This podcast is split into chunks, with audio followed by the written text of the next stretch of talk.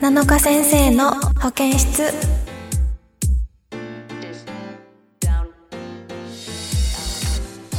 皆さんこんにちは7日です。この番組は保健室をテーマに皆さんのお悩みやお話を聞きながら癒したり励ましたりしていく番組です。はい。公開収録の日にちが発表されました。はいということでですね今回も公開収録のためにこのイベントのためにですね、えー、グッズを作成しました。そしてこちらのグッズ撮影をね、この間してきました。えー、前回、白衣姿とか、いろいろ撮ったんですけれども、まあ、今回もちょっとだけ白衣姿を撮ったりとか、私の中で気持ち、あの、ハロウィン的なノリで、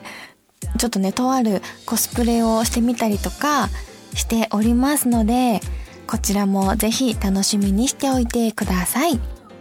番組では皆様からのメッセージを募集しています。メールの宛先はサイトの右上にあるメッセージボタンから送ってください。皆様からのお便りぜひお待ちしています。それでは、7日先生の保健室、今日も最後までお付き合いください。この番組はラジオクロニクルの提供でお送りいたします。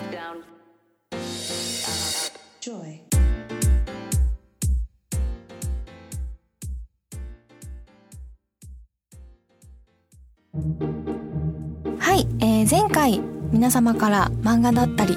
本の話を聞きまして、えー、今回のお便りのテーマはまあ影響とかを受けたドラマや映画はありますか？というお話で。はい皆様から今回もたくさんお便りいただきました。ありがとうございます。このなんかねテーマを毎回楽しみにこう文章を書くの意外と楽しいなって思ってもらったりできたらん？思ってもらえてたりしたらいいなと思います。私あんまり人のねこうラジオにメッセージ送ったこととかないんですけど結構緊張しそうだし時間かかりそうですよねなので皆さんすごく毎回ねこういろいろと考えてくださって書いてるんだろうなと私は勝手に思っております。まあ、サラサラってね、すごい上手に書ける方もいるかもしれないんですけど、なんか時間をかけて書いてくれたのかなって思ったりもするので、本当にいつもありがたいなと思います。はい、ということで皆様からの愛のこもったメッセージ、今回も紹介していきましょう。はい。ということで、まあ、ドラマや映画なんですけれども、では、ラジオネームチャキノスケさん。なのかさんこんばんはいつも楽しく聞かせていただいております。そして、まあ、前回の漫画の話とかも、えー、書いてくれていて、で、まあ、ベタなので今日は少し最近の湯を沸かすほどの熱い愛を紹介したいです、とのことです。えー、湯を沸かすほどの熱い愛は、あの、私もすごく好きで、確かにその人に紹介したいぐらい、こう自分の中で引くぐらい泣きますよね。はい。なので、湯を沸かすほどの熱い愛は私もぜひ人に紹介したいなと思える映画の一つです。で、その前に、あの、進めてくれているトップガンと愛と青春の旅立ちは有名らしいんだけど、有名でベタっていう風に書いてあるんですけど、逆に私はそれを見たことがなくて、そうなんですよ。なので、湯を沸かすほどの熱い愛は知ってます。うん。なんかチャキノスケさんはすごくたくさんドラマとか映画見てるみたいでなんかねとっても詳しくおすすめをしてくれましたはいありがとうございますあの僕の姉ちゃんはねちょっと私黒木華さんっていう女優さん好きなので気になっていたのでちょっと見てみようかなと思いました。ありがとうございます。そしてラジオネーム次之助さん。ドラマというかキムタク。キムタクが出てるやつ全部いや全部見てるわけじゃないしキムタクが身につけてるもの格好買ったとか言うわけじゃないけど、とにかくかっこいい。ずっとかっこいい。ということで、熱いメッセージをいただきました。いやー、キムタクずっとかっこいいですよね。私もキムタク、キムタクって、まあ、キムタク、アンチじゃないけど、の人とかが、こう、まあまあ全部同じじゃんみたいなことを言うと思うんですけど、なんかあの、キムタクはキムタクじゃないですか。な、なんだろう。私はすごく好きなんですよ。キムタクがキムタクしてるドラマが私はすごく好きなんですよ。だってキムタクってあのもうなんだろうキムタクじゃないドラマって出れないと思うんですよね。キムタクがサブにしててもキムタクがみんなが気になっちゃうっていうあのオーラとかの持ち主だからそれってすごく天性だなと思っていてあの主人公が似合う人って実は脇役とかにね憧れる人とかもいると思うんですけど、まあ、キムタク私はこう主人公っていう人が主人公っていうのをしてるのを見るのが結構好きなので私もキムタクのドラマは好きですし私はプライドがすごく好きでした。プライドの春のキムタクの役の春があのすごく昔から好きなタイプ聞かれた時にプライドの春が好きですって言うぐらい本当に好きでした。うん。なのでキムタクのドラマもねいいですよね。全部かっこよくって。あんなキザなのもキムタクが言うとね全部かっこいいですよね。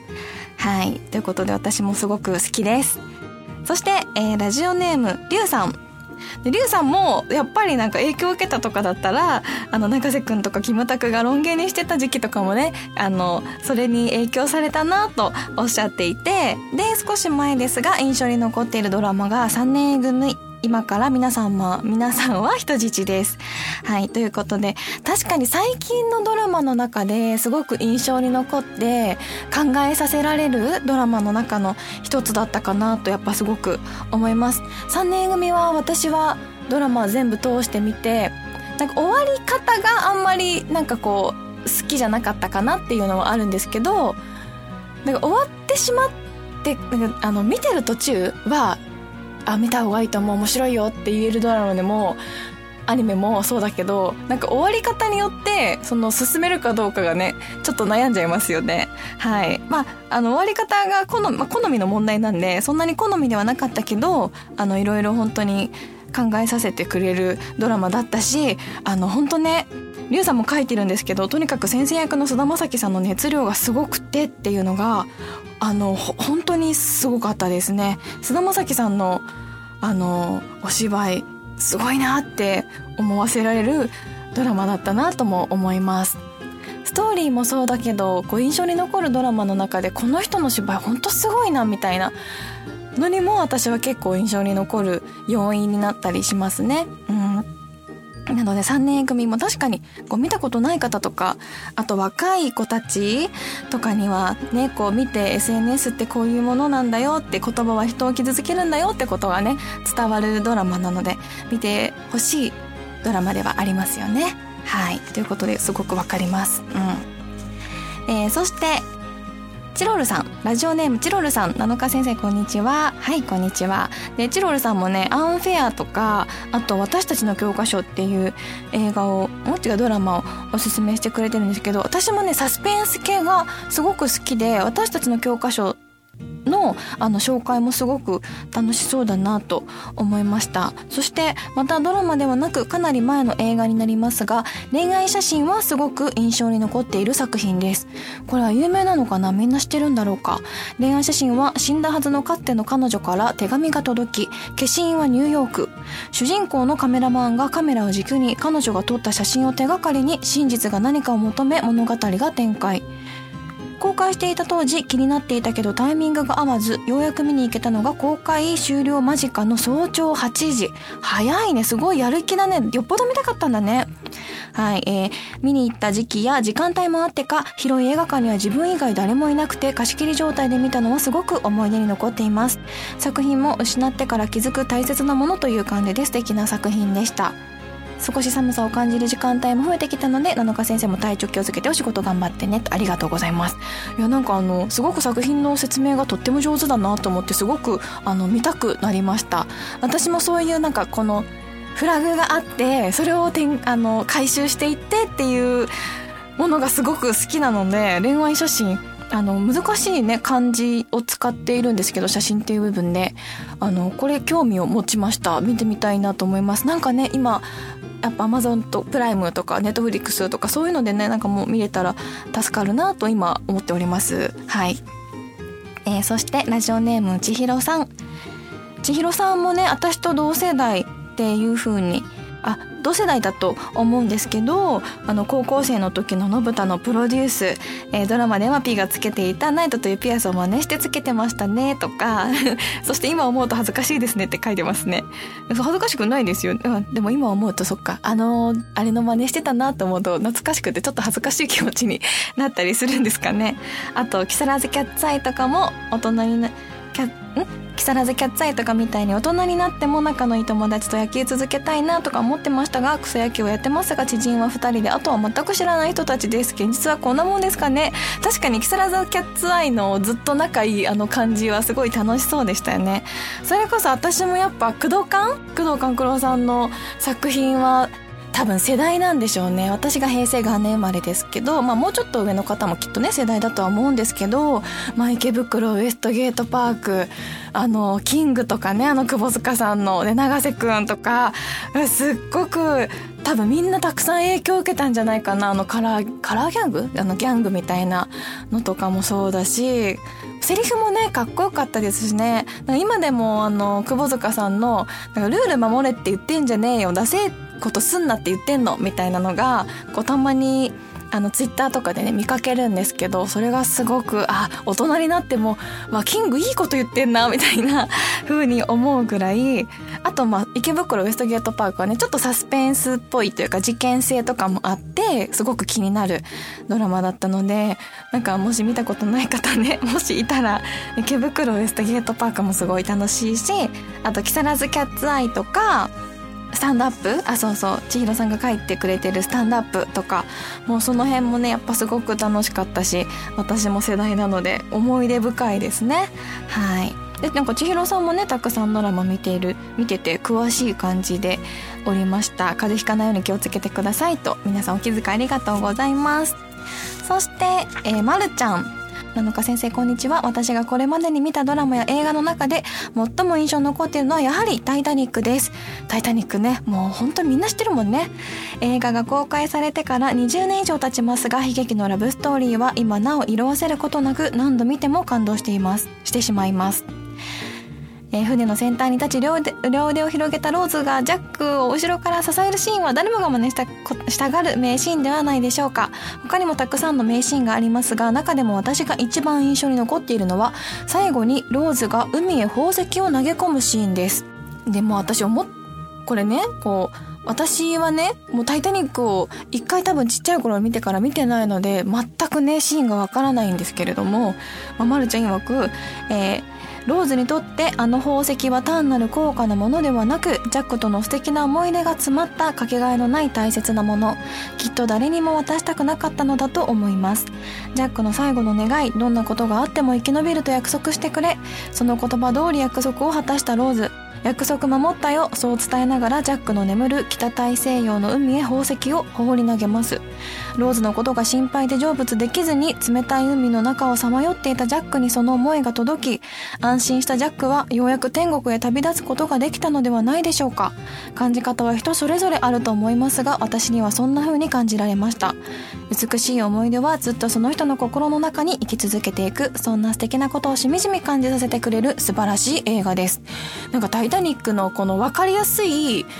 こうこうなってああなってこうなってっていう展開じゃないところにこんなにいろんなことを読み取ってこう見てたんだなと思うとなんかすごい感性豊かだなって私はそこに感動しました。タイタニックもう当分見てないけどちょっともう一回ね見てみようかなと思いますこうやって感想を聞いて人がまたちょっとまた見てみようかなって思えるってすごい才能だなって私は思いました素晴らしいありがとうあの素敵なメッセージありがとうございます。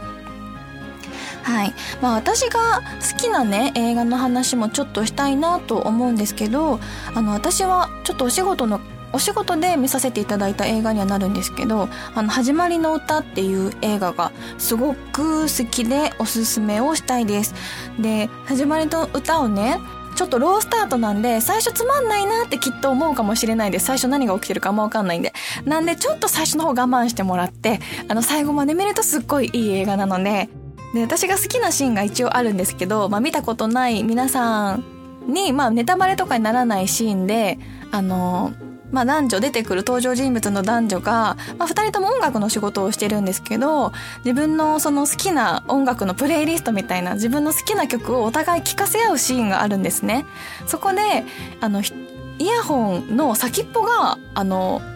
二つになってて、両耳が、二人とも両耳で聴けるイヤホン、イヤホンみたいなものがその中で出てくるんですよ。で、それが、あの最初公園とかね道歩きながら2人とも音楽聴いてるんですけど、まあ、本当はちょっと危ないんでやめてほしいなとは思うんですけどでそれで2人でねクラブに行くんですよ。でクラブであの踊るシーンがあるんですけど私はクラブにクラブの音楽を楽しみに行くんじゃなくてクラブに自分たちの好きな曲聴いて踊るために行くってなんかすごい特別なんかすごい変なことじゃないですかそういうその変なシーンがすごいあみんなはみんなで盛り上がってそのその場で盛り上がってる人たちが聴いてる曲じゃない曲で踊ってるっていう違和感がすごくあの2人だけの世界みたいな感じで素敵だなと思ってぜひ見てほしいなと思います。そしてこの世界の片隅にっていうアニメーション映画がねあるんですけどこれ広島を舞台とした戦争の映画なんですけど戦争の映画って大体こう辛い感じが多いと思うんですけどこの世界の片隅にはちょっとその辛い感じとは違うところをなんか描いているというか戦争の中でも楽しく暮らしている様子だったりとか、まあ、明るくねそういう感じで進みながらでもやっぱり戦争の映画なんでちょっと辛いシーンがあったりとかっていう感じなんですけど、まあ、この映画も最初の方はちょっと日常系っぽい感じでゆっくりあの始まるので最後まで見てすごく素敵だなって思える映画なので2つとも我慢して最初は我慢して最後まで見ていただけたらいいなと思います。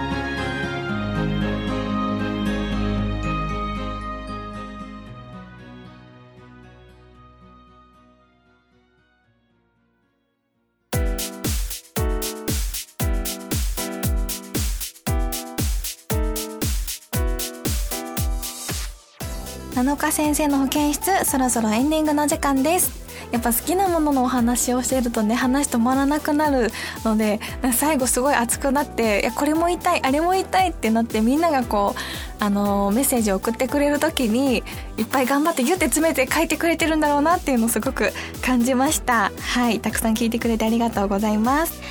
えー、次回はですね公開収録ということであの私へのお便りというよりは、えー、3人への質問だったり、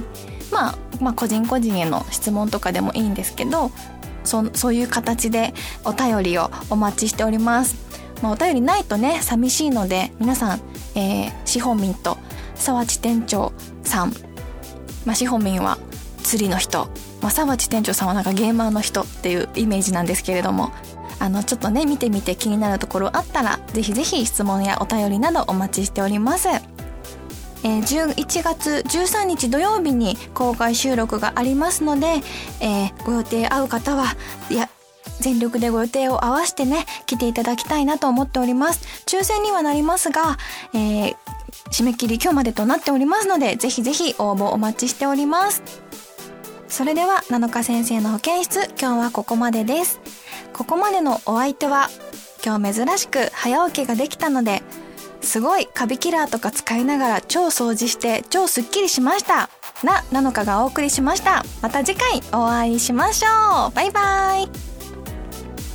この番組はラジオクロニクルの提供でお送りいたしました。